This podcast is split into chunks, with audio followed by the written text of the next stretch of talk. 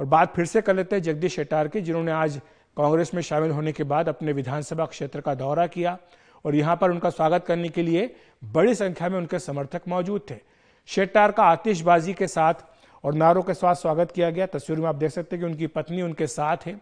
उन्हें वहाँ पर मालाएँ पहनाने की होड़ लग गई और पत्नी जो है वो भावुक भी दिखाई दी और उनको संभालने के लिए खुद शेट्टार भी इस मौके पर भावुक दिखाई दी रही। तस्वीरें उनके चुनाव क्षेत्र की हैं।